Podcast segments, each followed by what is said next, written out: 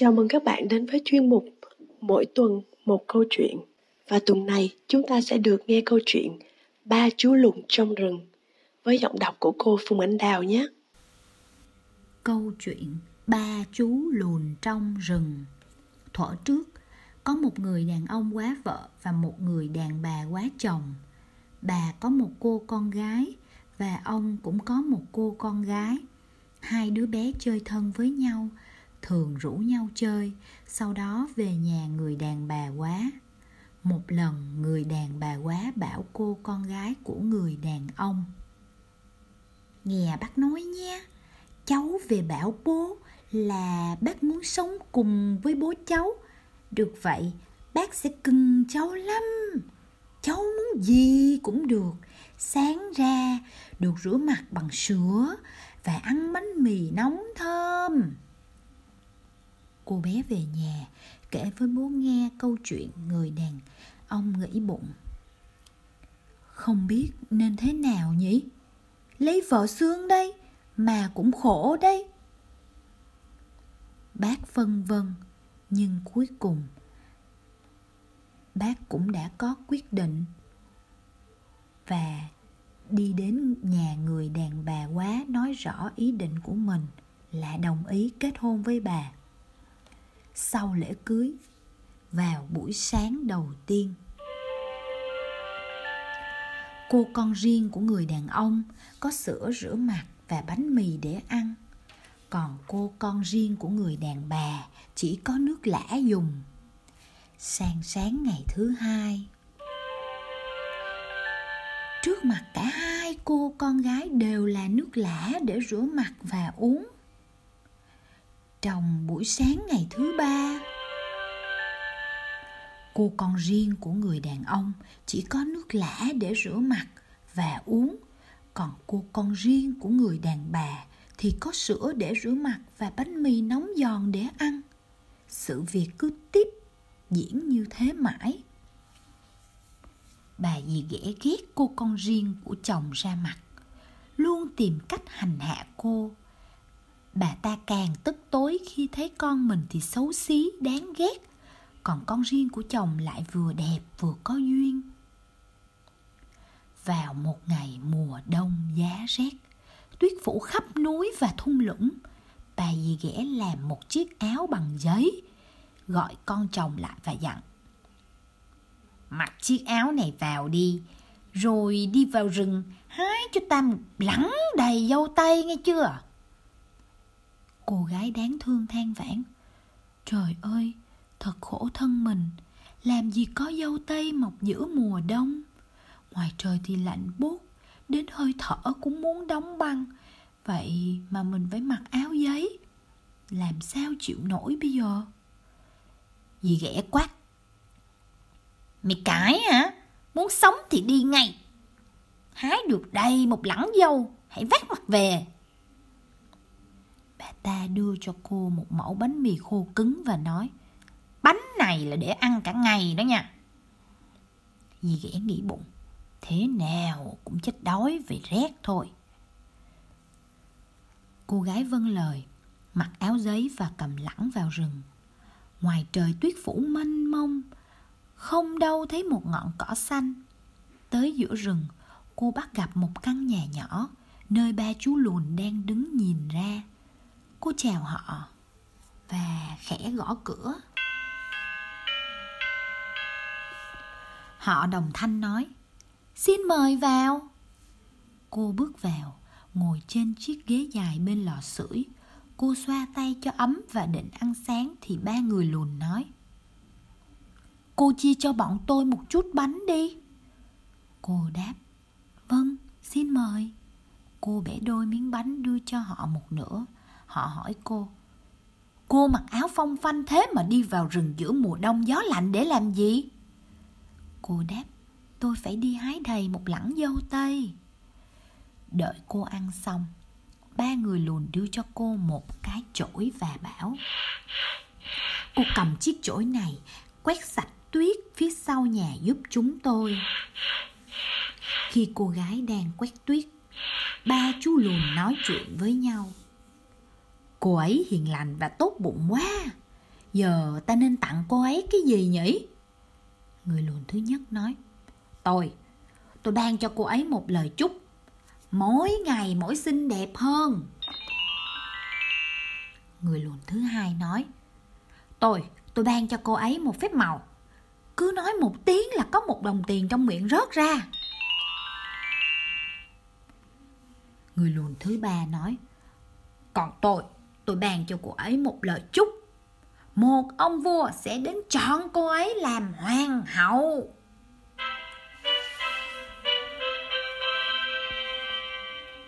Dưới lớp tuyết, cô gái quét đi, toàn là dâu chín. Cô lượm đầy lẳng, trong lòng hết sức vui sướng và chào tạm biệt ba chú lùn. Cô về nhà đưa cho dì ghẻ lẳng dâu ngon lành. Cô vừa cất giọng, con chào mẹ. Thì một đồng tiền vàng rơi ra. Cô thật thà kể lại câu chuyện xảy ra trong rừng. Chẳng mấy chốc, căn phòng đây là tiền vàng cô con gái của dì ghẻ kêu lên Người đâu mà làm cao như vậy Vứt tiền khắp nhà Trong thâm tâm Cô ta cũng muốn vào rừng tìm dâu Ba mẹ bảo Không được đâu con gái yêu của mẹ Trời rét lắm Có thể con chết cống đấy con à Nhưng cô ta vẫn nài mẹ cho đi Cuối cùng Bà mẹ may cho cô ta một chiếc áo lông đẹp đưa cho cô bánh mì bơ nóng hổi. Khi tới được ngôi nhà nhỏ trong rừng, cô ta thấy ba chú lùn đang đứng trông ra. Không buồn chào hỏi, cô ta đẩy cửa bước vào, ngồi luôn xuống bên lò sưởi, thản nhiên lấy bánh bị bơ ra ăn. Ba chú lùn nói, chia cho chúng tôi với.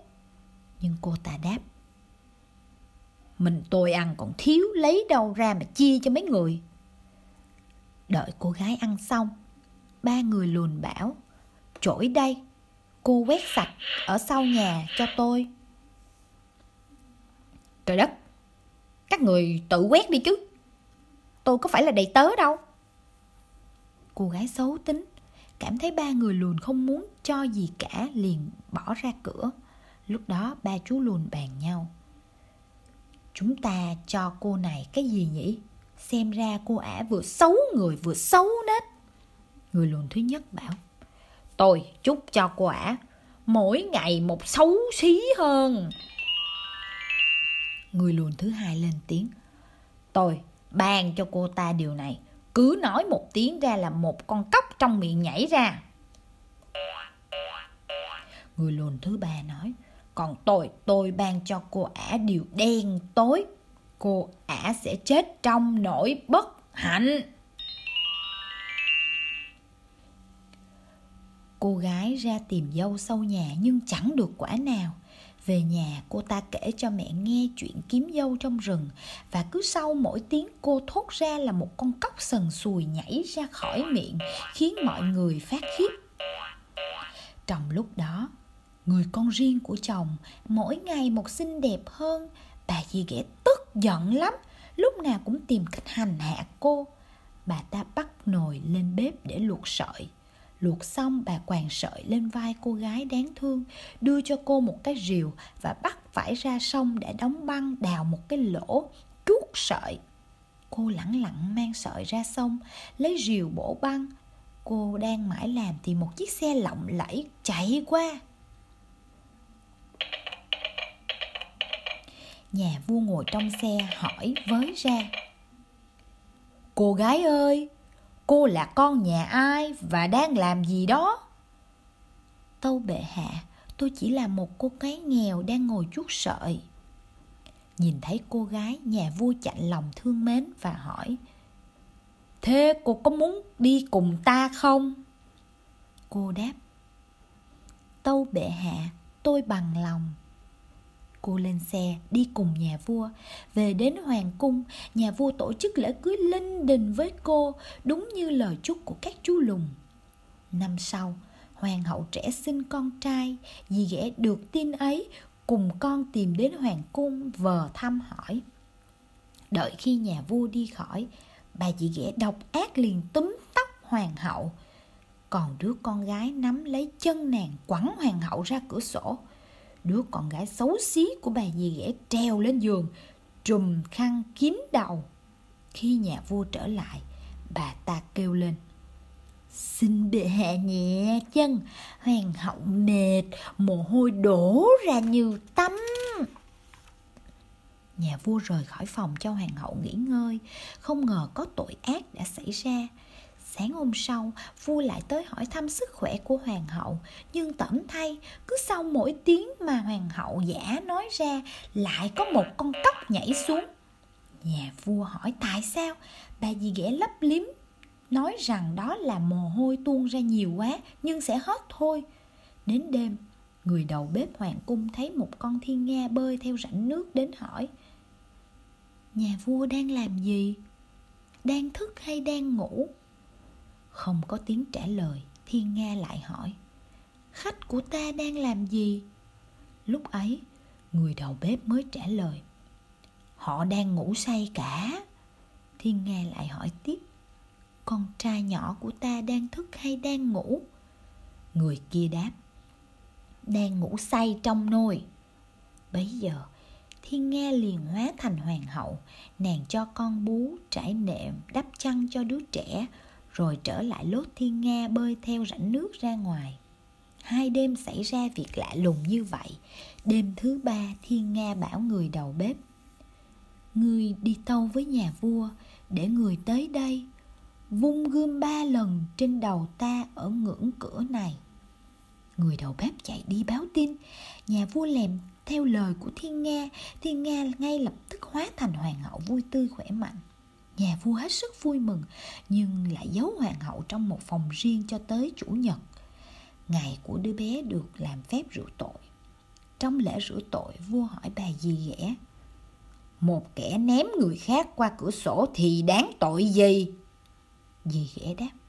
Bỏ kẻ ấy vào một cái thùng bên trong toàn là trong nhọn rồi đẩy thùng lắng từ ngọn núi xuống suối nhà vua liền đáp bà đã tự kết án mình rồi đó vua truyền chuẩn bị hai chiếc thùng khiêng hai mẹ con bà dì ghẻ độc ác vào, đóng nắp thùng lại, rồi cho lăn từ núi cao xuống đất